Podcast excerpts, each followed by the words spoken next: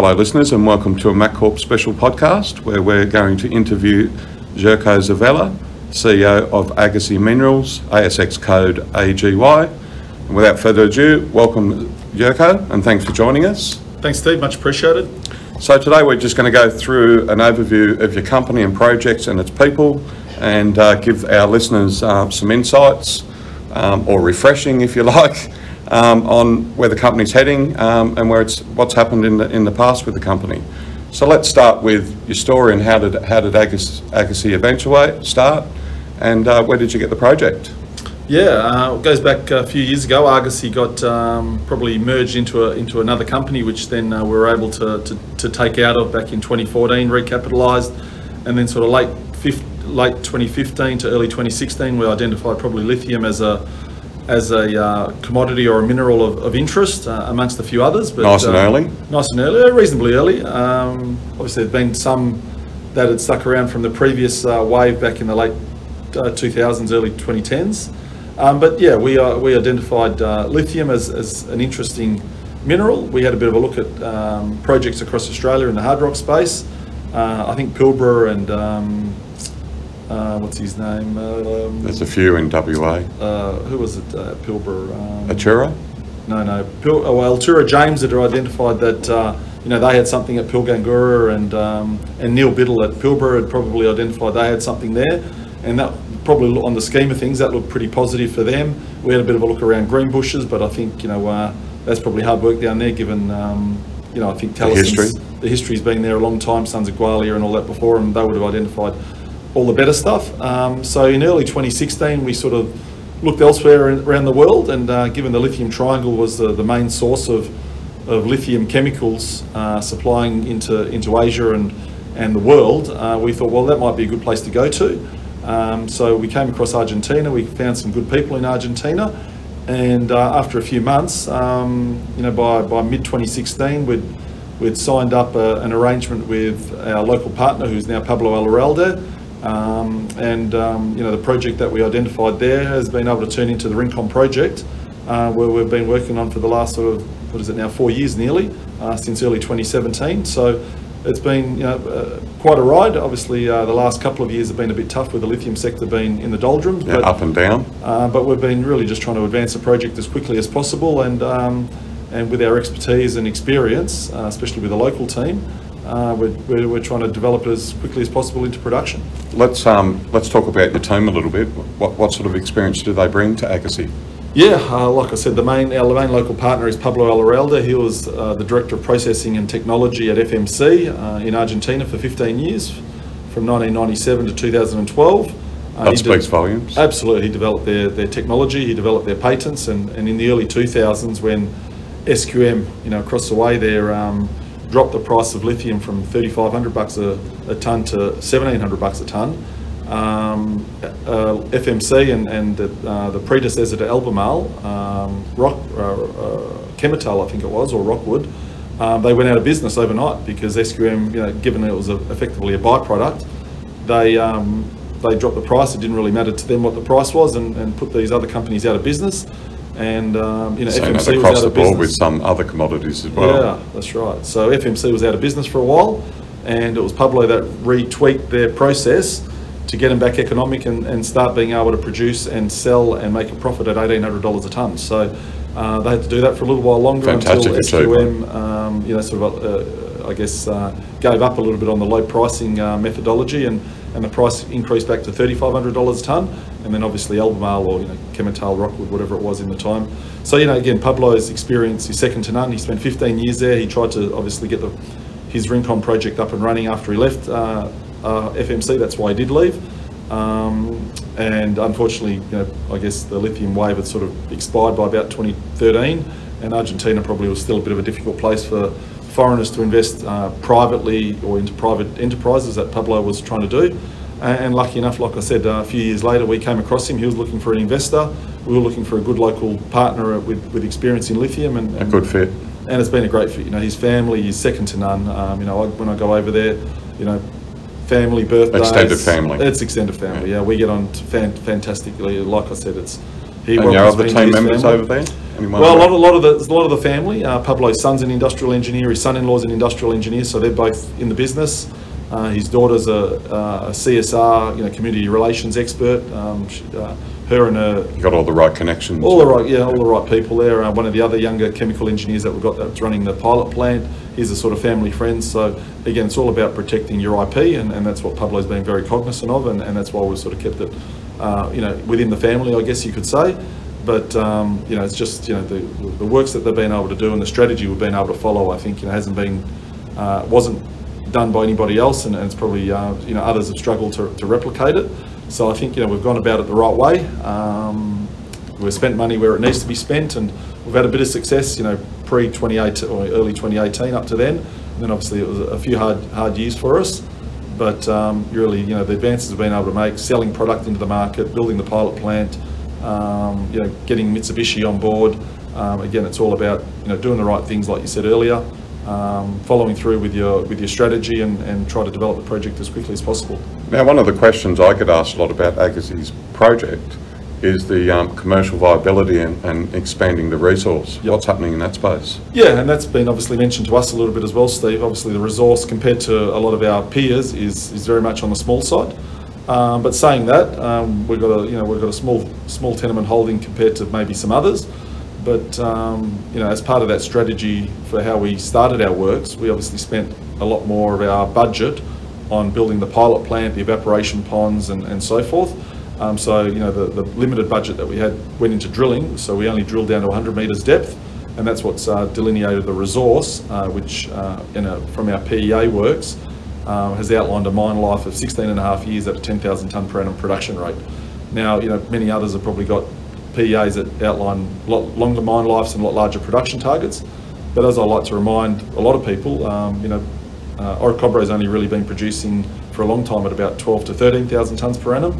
Uh, FMC's Livent now is only producing about 15,000 tonnes of lithium carbonate per annum at the moment. So, um, you know, to go and build anything bigger in. Argentina, you know, it's, it's, it hasn't been done before. So, you know, I'd rather walk before I can jump. But saying that, it's only, you know, we've only drilled the resource to 100 metres. We put an exploration target out a couple of uh, months ago, uh, which had a target between 100 metres and 300 metre depth uh, of brine. Um, and, you know, we think we can probably go and increase that resource, um, perhaps up to close to 700, and, uh, what's the number, 724,000 tonnes combined current resource plus the exploration target, up to that amount. So if we think we can get to that, and then we... Um, What sort of extension on the mine life would that potentially yeah, listen, offer? we haven't obviously uh, done that work yet, but I'd like to think that, you know, we could increase the, the mine life, you know, pushing up to 25 years and probably doubling the production rate. So, um, you know... you- And becomes commercially viable. yeah, I think it's commercially viable now anyway, at 16 and a half years at 10,000 tonne, because uh, we're building it in a, you know, building our plant in a modular fashion anyway, so you can always increase the production rate.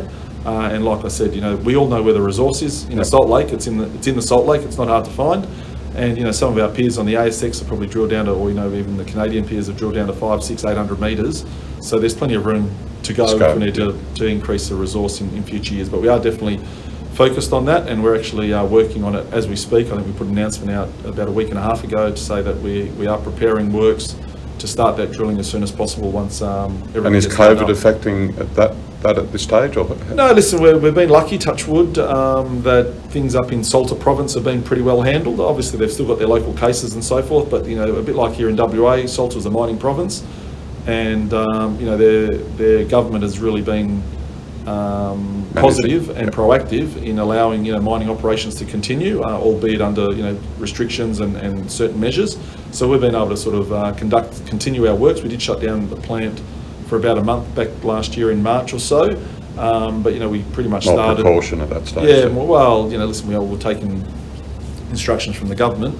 But, you know, since then, um, no, it's been, you know, a few little minor hiccups, but apart from that, we've been able to generally do what we need to do. Uh, a few little delays here and there, just. But overall, again- the whole area seems to be active. Yeah, absolutely. Which Yep, is great. Yep, yep. Salta Province has, has done a great job, yeah. Excellent. Now, um, as far as offtakes, where, where is Argosy at with their offtakes? Yeah, uh, obviously, we spent a lot of time trying to sort of find a strategic off-taker or partner to come in and, and assist with, with finance. I guess, you know, lithium projects are very hard to, to finance. The traditional banks and finance groups, you know, as we've seen, haven't financed any new lithium projects in the last five years, and the ones that have been financed, you know, uh, with Orocobre, Toyota Tsusho assisted in that, and Lithium Americas has got Ganfeng. So it's been strategic groups that have invested to build lithium projects. So that's what we need to do. I think that's the only way to get finance to build new lithium projects, given, like I said, the, the difficulties to secure traditional, you know, mining finance uh, arrangements like the rest of, you know, the companies in, in, in the mining sector. We just don't have that available to, to the lithium sector, unfortunately, at the moment. Uh, hopefully that changes uh, sooner rather than- later. So we've always tried to tie, you know, strategic offtake with strategic investment and, and, and, and some sort of a working partnership. Yeah, and unfortunately, obviously, while lithium prices have been low, you know, none of the investors have probably been very keen. A lot of them, you know, some of them did make some investments back in 2016 and 17, and you know, they came to nothing because Yep. no new product came to came to market. So a lot of those prepayments, and you know, we've seen failures like Nemaska and North American Lithium, and you know, unfortunately here in WA, uh, Altura and And and. Alita Yep. um, failed because, you know, they've taken on debt and, and haven't been able to finance their projects correctly, so we've been very cognizant of that. Uh, we want to, you know, be around for the long term, so we've been very cautious. Um, so what we had to do with our last raising, we had to go to the equity markets, but um, what we're trying to do now is, is probably link up um, the 2,000 tonne per annum offtake with up, you know, with working towards a 10,000 tonne offtake that we've got a PA for, and that's the sort of next step in the project development. So watch this um, To try to, try to line up, you know, some sort of strategic investment to help us get to the 10,000 tonne per annum stage as well, because, uh, like I said, going from a 2,000 tonne with a, you know, with a 30 million dollar capital raising is, is, a, you know, is probably achievable in the, in the current market, but to try to uh, build a 10,000 tonne per annum project with a capex of 140 million US, uh, that's a little bit more difficult to achieve uh, for finance purposes. So we're definitely working on it. Um, obviously, we've got good relationships with Mitsubishi. We've got a heads of agreement for the 2,000 tonnes per annum with them, non-binding. So we are flexible. So we are talking to various Japanese groups.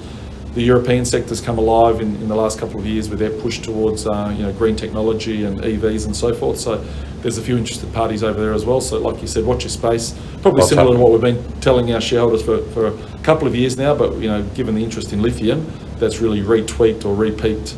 And it is a um, long-term strategy and investment.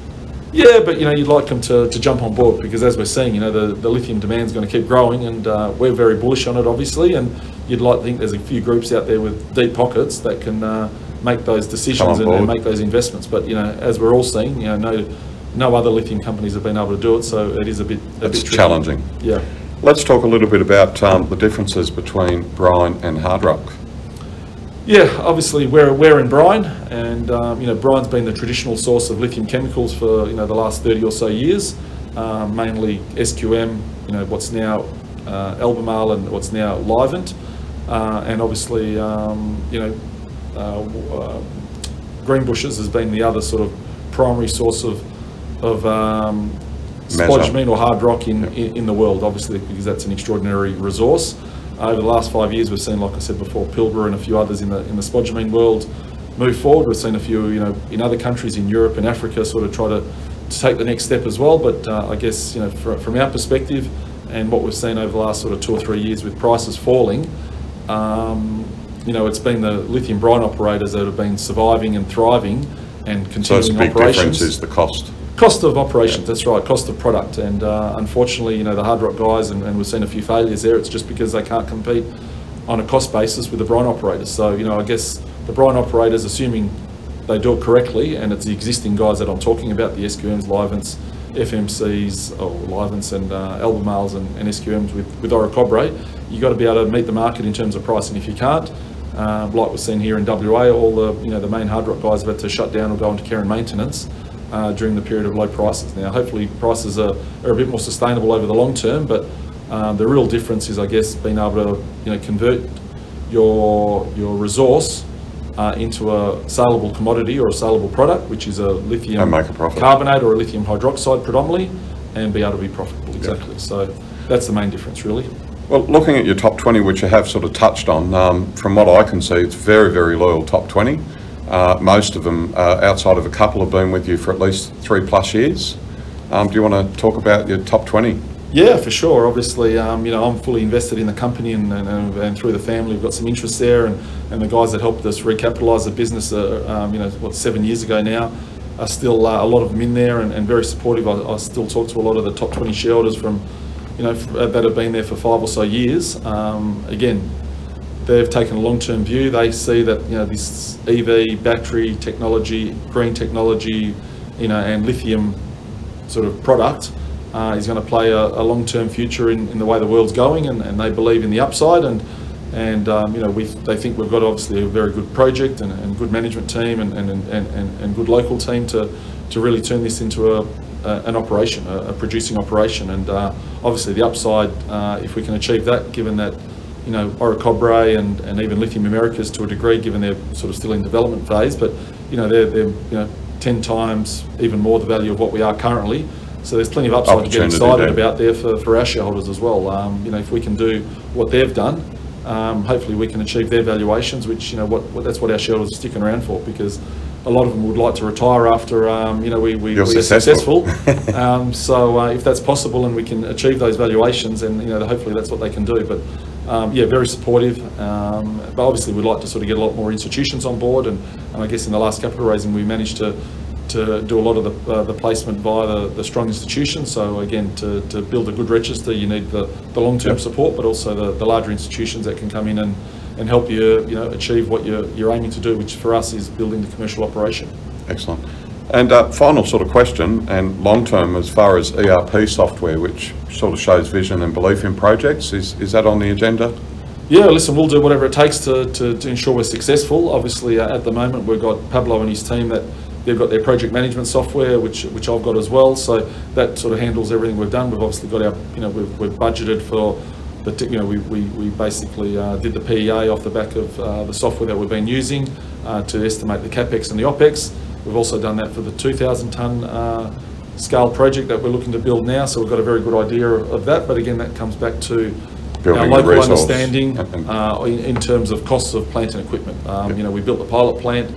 We've got a very good understanding. The guys that, you know, the plant and equipment that was built for the pilot plant will be the same guys that probably do the, the next scale, uh, you know, scale ups of the project. So we've got a very good understanding of that. The boys sort of obviously put that into their, into their programs. But uh, if there's anything else that can help in that regard, uh, obviously we'll do. And as we move forward, uh, not so much having confidence in the project because we've got, you know, 100 and you know, 100 plus percent confidence in the project given the way we've gone. Um, but, you know, anything that you need to do to, to scale up and, and further de-risk in terms of execution, um, yeah, we'll do for sure. The focus over the next 12, 12 to 24 months is building the resource. No, no, no, no, listen, um, we'll do a little bit on the resource, but really the, the, the 30 million that we raised is to build a 2,000 tonne per annum plant and get into production by mid next year. Excellent, bring some cash flow in. Absolutely, well, just, you know, build up the project, uh, you know, in a modular fashion to scale up, because obviously that's where we want to get to. We want to get to sort of 10 plus thousand tonnes per annum, uh, operations. And, um, you know, like I said, with, with financing being difficult to, to do that straight away, um, you've got to do it in a step-by-step approach, we feel. And that just de-risks certain aspects of, you know, execution, of requiring finance, of, you know, uh, product uh, more people to the qualification. Yeah, product qualification is a big one in the in the lithium sector as well with lithium chemicals. You don't just sign an offtake like that because um, you know the the end users need to qualify your product, and that can sometimes take six to twelve months. Yep. And you know that again, that's just another aspect of where we've been able to use our pilot plant to, to do some of that. Now that's not the be all and end all because the pilot plant's not going to be the the plant that produces, you know, at a, at a larger scale. But, you know, we're very confident that we can replicate the results and the product quality that we've achieved in the pilot plant with the scale-up um, plants of 2,000 and 10,000 and, and further, hopefully. Um, so we were able to, you know, give, you know, we- we've sold over 25 tonnes of product uh, from the pilot plant. We're sending, you know, hundreds of kilos of samples to, to various cathode manufacturers for, for that, you know, product qualification purposes and, and testing.